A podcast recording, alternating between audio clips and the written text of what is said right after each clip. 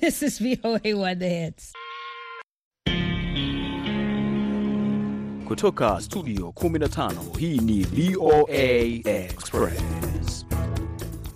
Safi kabisa, mambo ndio hayo hapa idhaa ya Kiswahili ya Sauti ya Amerika, ikiwa zimegonga hapa ni saa ngapi? Sande Shomari, ni saa mbili na nusu saa za Washington DC, lakini tisa na nusu kule Afrika ya Kati na kumi na nusu kule Afrika ya Mashariki. Na mwakushantaji anaitwa Sandey Shomari nakushajaa humu ndani tele kama pishi la mchele. Msikilizaji, bila shaka nilitaka Sandi Shomari azungumze nanyi kwanza kabla sijataja jina langu BMJ Mridhi. Kama ilivyo ada, tumekuandalia mambo chungu nzima hapa katika VOA Express. Tutakuwa tukikujuza yale yanayoendelea katika ziara ambayo inafanywa na rais wa Marekani Joe Biden katika nchi ya Poland na ni nani wengine ambao wamefika huko tayari kwa mkutano ambao ni mkutano mkubwa kabisa eh, wakati eh, dunia ikielekea kuadhimisha mwaka mmoja tangu uvamizi wa Russia nchini Ukraine. Uh, bila shaka mambo ni mengi tutaangalia hii leo, bila kusahau vilevile kule Jamhuri ya Kidemokrasia ya Kongo ambapo mapigano yamezuka tena, hali ilivyo kwa watu ambao ni kina mama, watoto, vijana, inakuwaje? Wengi wamegeuka wakimbizi bila kutarajia, na hali eh, tutaangalia huko iko vipi, bila kusahau swali letu leo ambao nauliza, unadhani utaratibu wa kuandikisha wapiga kura kule Kongo na utakamilika kama unavyostahili baada ya upinzani kulalamika kuwepo na kasoro kwenye hilo zoezi? Lakini tuanzie huko Kenya ambako inaelezwa kwamba mchekeshaji maarufu wa nchi hiyo Eric Omondi ni kati ya vijana ambao wamekamatwa wakati wakijaribu kufanya maandamano nje ya bunge. Maandamano wameshayafanya, lakini pia mambo ambayo walifanya pale nje yamewafanya maafisa e, wa usalama kwenda pale na kukamata baadhi yao, na ni kundi ambalo lilikuwa linalalamikia gharama kubwa ama kupanda kwa gharama ya maisha. Kumekuwa kelele pale e, na baadhi ya wale waliokuwa pale ni mwandishi wa habari wa kituo cha KTN mmoja wa washirika wetu kule nchini Kenya, willi Willy Lusige. Nimezungumza naye uh, kwanza nikamuuliza baada ya hao kukamatwa kwa kulalamika kuhusu gharama ya juu ya maisha wamepelekwa wapi? Polisi walikuwa pale au wamepelekwa wapi? Imekuwaje? uh, Willy Lusige? Baada ya muda mfupi, maafisa wa polisi waliweza kufika na kutumia vitoza machozi kuweza kusambaratisha wale vijana, na katika ile purukushani wengi wakakimbia na wakatoroka. Kwa hivyo wale maandamano yakasita kwa muda, lakini Eric Omondi ambaye amekuwa ni kiongozi wa wale vijana waliokuwa wanaandamana amesisitiza kwamba maandamano haya yataendelea hadi wakati ambapo serikali itaweza kutimiza ahadi yake kwa Wakenya kwamba itashusha gharama ya maisha na kuhakikisha kwamba vitu vya kimsingi ambavyo bei imepanda juu vimeweza kushushwa. Kwa kifupi, Wili, kuna yanayoendelea nchini Kenya kisiasa. Kuna hali ya joto la kisiasa na baadhi ya mambo ambayo yanaonekana kushinikizwa na mrengo wa, wa kisiasa wa Azimio. Ni, ni kama ni mambo kuhusu mikutano na labda maandamano. Sijui kama hili lina uhusiano wowote na ya hali ya kisiasa inayoendelea au hawa ni vijana tu walikusanyika eh, kibinafsi wakisikia kwamba wakihisi kwamba eh, hali ya maisha uh, inawagusa moja kwa moja, kwa hivyo waandamane bila kuegemea upande wote wa kisiasa. Sijui kama unalijua hili. Kuna mahusiano makubwa, maanake baadhi hata ya maafisa wa polisi ambao tumezungumza nao, lakini hawakuwa wanataka kunakiliwa, wanasema huenda hawa vijana wanatumiwa na baadhi ya viongozi, wakionekana kulenga sana upande wa upinzani ambao ni upande wa Azimio, ambao kwa muda, kwa miezi kadhaa umekuwa unaisukuma serikali kwamba labda muungano huo unahisi kwamba labda gharama maisha imekwenda juu na serikali haijaweza kutimiza ahadi walizotoa. Kwa hivyo hatuwezi tukasema moja kwa moja kwamba kuna ushahidi labda kuna mahusiano baina ya pande ya upinzani ambayo imeonekana kuishinikiza serikali na hawa vijana ambao wanaandamana, lakini kuna wengi ambao wanadhani kuna uhusiano mkubwa, maanake eh, ni kitu ambacho hakijakuwa kinafanyika, na baada ya upande wa upinzani ambao unaongozwa na kinara wake Raila Odinga kuanza kuandaa mikutano ya Wakenya kuishurutisha serikali kuweza kushusha bei maisha na pamoja kutimiza uh, ahadi ilizotoa, ndo tumeona haya maandamano yakitokea leo, na pia wengi wakigusia kwamba pia e, wale waasisi wa maandamano ya vijana ambayo ameweza kushuhudiwa leo ikiwemo Eric Omondi ana ukuruba wa karibu sana na mmoja wa wagombea wa urais ambaye aliweza kugombea katika uchaguzi ulioisha. Kwa hivyo kuna nafasi ya kusema huenda upande wa upinzani na maandamano ambayo amekuwa akishuhudiwa pamoja na yale makongamano ya kuishinikiza serikali kushusha gharama maisha yana uhusiano na maandamano ambayo ameshuhudia leo, na kuna watu wanahisi pia kuna mkono wa wanasiasa ambao labda unawasaidia wale vijana kuweza kupeperusha sauti zao ili isionekane ni upande tu wa kisiasa upinzani ambao umekuwa unaishinikiza serikali. Shukran sana Willy Lusige kuzungumza na Sauti Amerika. And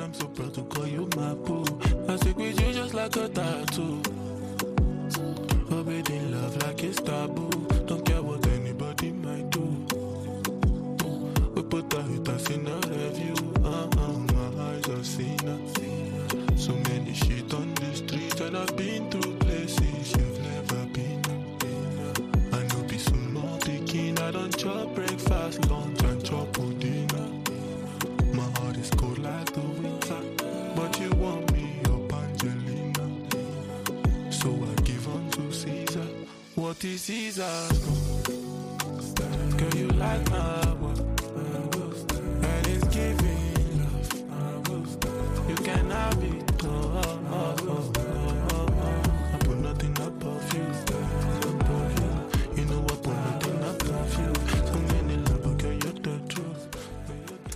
Feos anakuambia stand by you. Mambo hayo makubwa sana yanapita hapa VOA Express. Kabla sijamkaribisha eh, mwenzangu akueleze ni yapi mengine tulionayo, nieleze tu story hiyo nayo.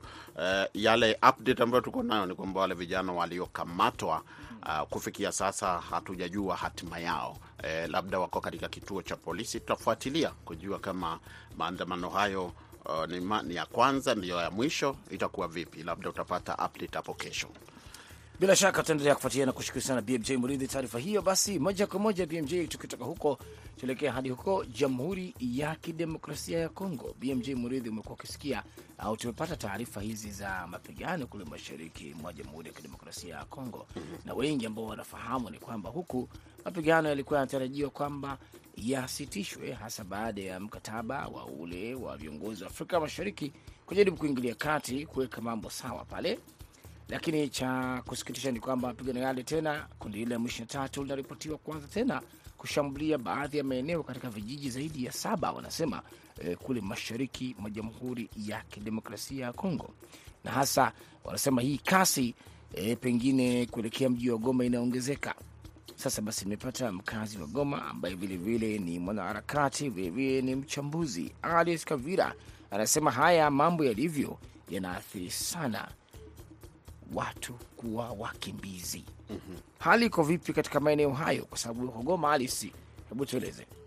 ila wakimbizi wamekuwa wengi kabisa na maisha yamezidi kuwa ngufu, njia hakuna. Hapa Goma tumekuwa tumekuwa katika tumekuwa serkle kwa hakuna gari ambazo zinatoka kuenda vijiji vingine kuingia kama Masisi, kama Vuchuru, kama Kiwanja, kama Butembo, Beni. Hasa tumekuwa hapa, tumekuwa tu hapa katikati.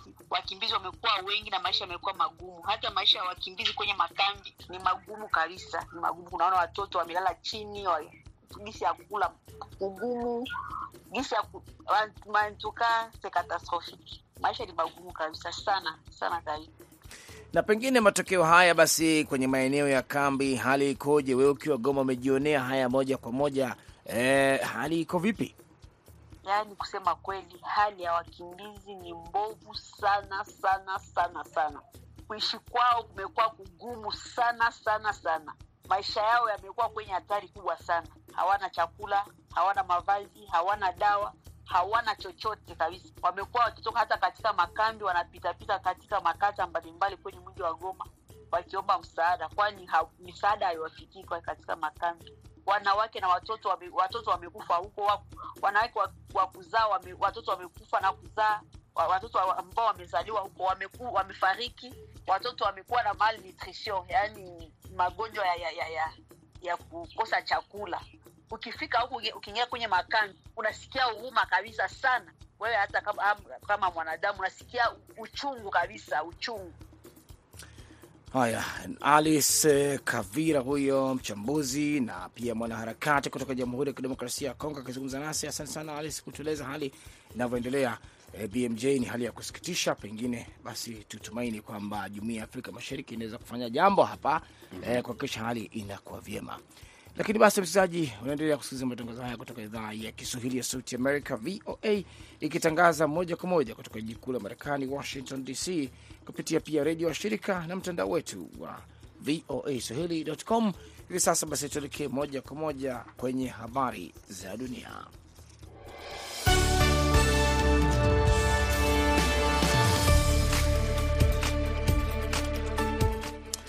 Rais wa Rusia Vladimir Putin amelihutumia bunge la nchi hiyo na kuzungumzia maswala mbalimbali ikiwa ni pamoja na vita vinavyoendelea nchini Ukraine, ambapo kwa mara nyingine ameyalaumu mataifa ya magharibi kwa vita hivyo. Kadhalika, Putin amesema kwamba nchi yake haitaendelea na makubaliano yaliyofikiwa kuhusu eh, zana za nyuklia kati ya nchi yake na Marekani. Uh, suala linalosubiriwa sasa ni kuona uh, rais wa Marekani Joe Biden ambaye tayari amewasili nchini Poland atakapotoa hotuba yake, ambapo uh, habari za hivi punde zinaeleza kwamba rais Biden amekutana na kiongozi wa nchi ya Poland katika uh, taifa hilo akielekea kuelekea kwa maadhimisho ya mwaka mmoja tangu uvamizi wa Russia nchini Ukraine kuanza. Rais wa Taiwan Tsai Ing-wen amesema kwamba kisiwa hicho kinachojitawala kitaimarisha ushirikiano wake wa kijeshi na Marekani. Kiongozi huyo ameyasema hayo mapema leo wakati akifanya kikao na wabunge wa Marekani walioko ziarani kwenye mji mkuu wa Taipei. Amesema kwamba Taiwan itaongeza ushirikiano na Marekani pamoja na mataifa mengi ya kidemokrasia ili kukabiliana na changamoto kama vile mabadiliko ya hali ya hewa pamoja na mataifa yenye ushawishi wa kibepari. Mwaka 1979 Marekani ilibadili utambuzi wa kidiplomasia wa China kutoka Taiwan hadi Beijing, ingawa inaendelea kutoa vifaa vya kijeshi kwa Taiwan kwa ajili ya kujilinda, kwa mujibu wa makubaliano ya mahusiano na kisiwa hicho. Jeshi la Burkina Faso limesema kwamba idadi ya vifo kutokana na shambulizi la kijihadi dhidi ya jeshi lake kaskazini mwa nchi hiyo wiki iliyopita imepanda na kufikia 51 baada ya kupatikana kwa miili mingine 43. Shambulizi hilo lilifanyika kwenye jimbo la Uadalan katika mji wa Deo na Ousi. Jeshi la taifa hilo la Sahel limeongeza kusema Jumatatu kwamba vikosi zaidi vya kushika doria vimetumwa kwenye eneo hilo na kwamba watu kadhaa ambao idadi yao kamili haijulikani wamepelekwa hospitalini. Shughuli za uokozi zinaendelea nchini Uturuki baada ya tetemeko la ardhi kutokea tena Jumatatu kwenye mpaka wake na Siria na kuwa takriban watu watatu, ikiwa wiki mbili tu baada ya tetemeko la kwanza kutokea, kutafuta manusura kwenye vifusi vya majengo yaliyoporomoka, wakiamini kuwa kuna watu waliokwama ndani. Tetemeko la Jumatatu linasemekana kuwa vipimo vya 6.4 kwenye vipimo vya Rikta na limetokea kwenye mji wa Define jimboni Hatay, Uturuki, ambako tetemeko la Februari 6 lilitokea.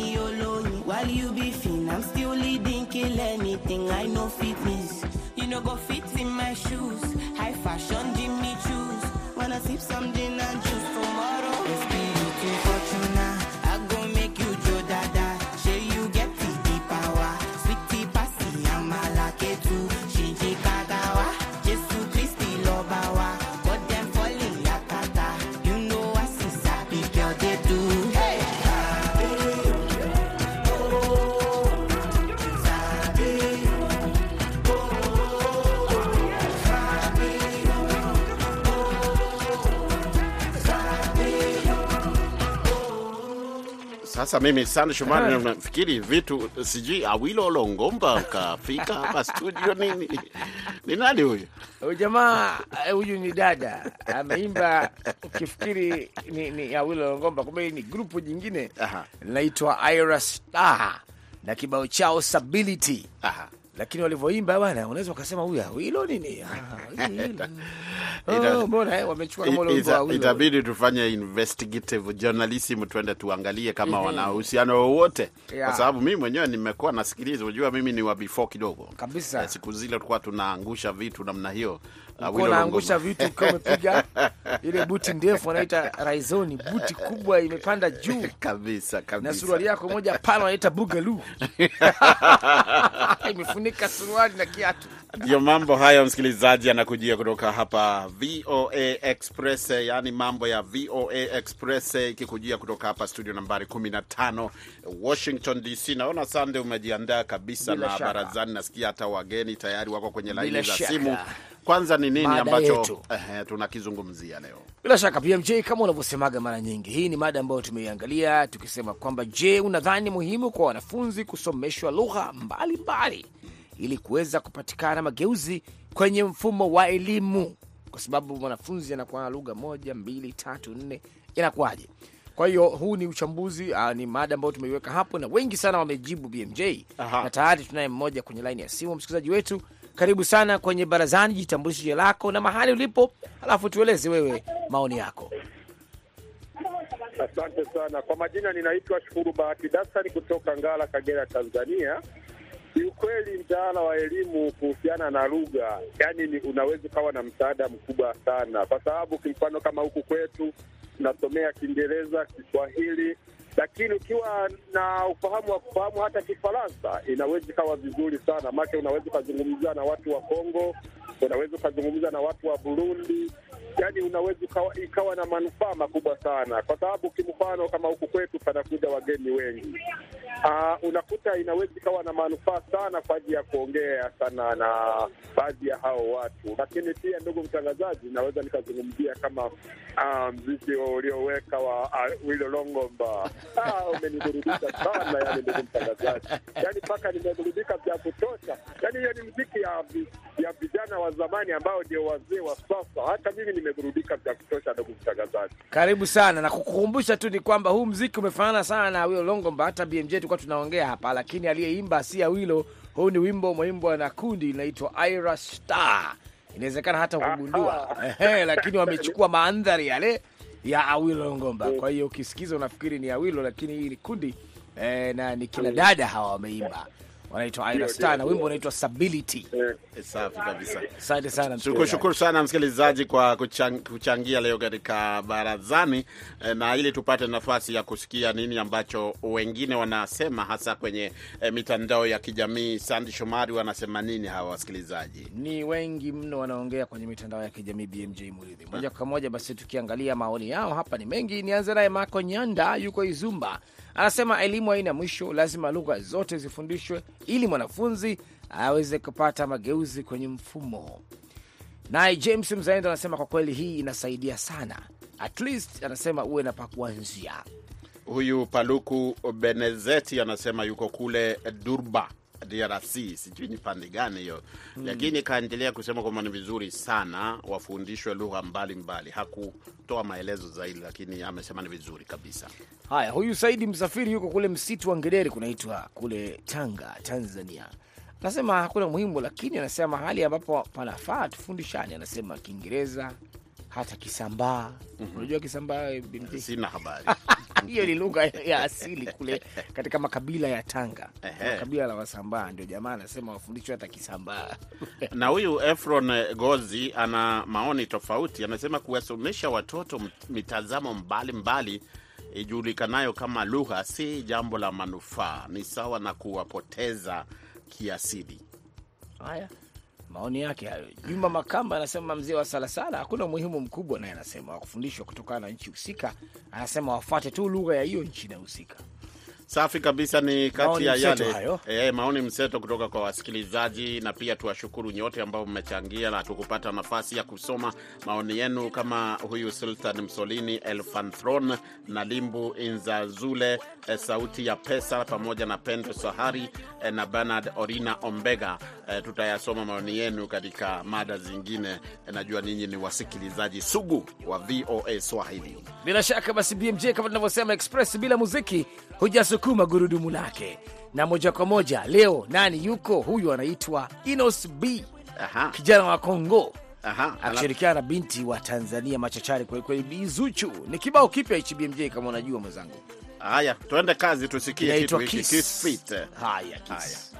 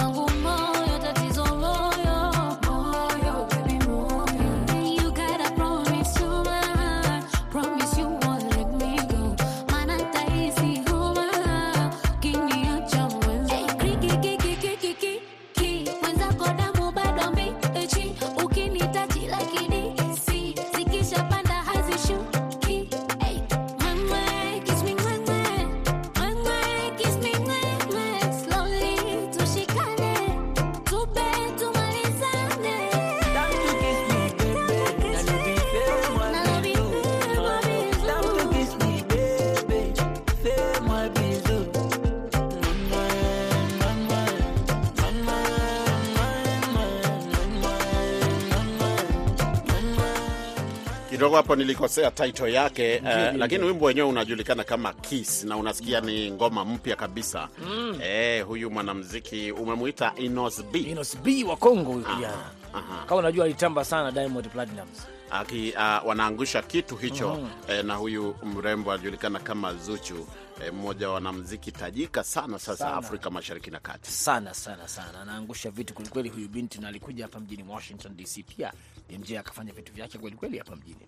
Safi kabisa, Sandi Shomari. Eh, unamjua bwana huyu, ako katika vitabu vya historia kama tulivyosema jana kumuhusu Frederick Douglass. Eh, kuna jamaa mwingine huyu naye pia mweusi alitamba sana miaka ya sitini ajulikana kama Malcolm X. Naam, katika historia ya watu weusi huwezi kuacha kumtaja Huwezi kuacha eh. kumtaja, ni kama karibu sana eh, jina la uh, Reverend uh, nani huyu um, Reverend Martin Luther King. Jr. anapotajwa pia Malcolm X pia huwa yuko pale Eh, ingawa alikuwa na misimamo tofauti, Tofauti. lakini nisiseme mengi, tumkaribishe mwenzetu, mwenzetu Aida Isa atu, an, atuambie ni nini kinachoendelea ama nini kinaelezwa kumhusu Malcolm X katika Black History Month.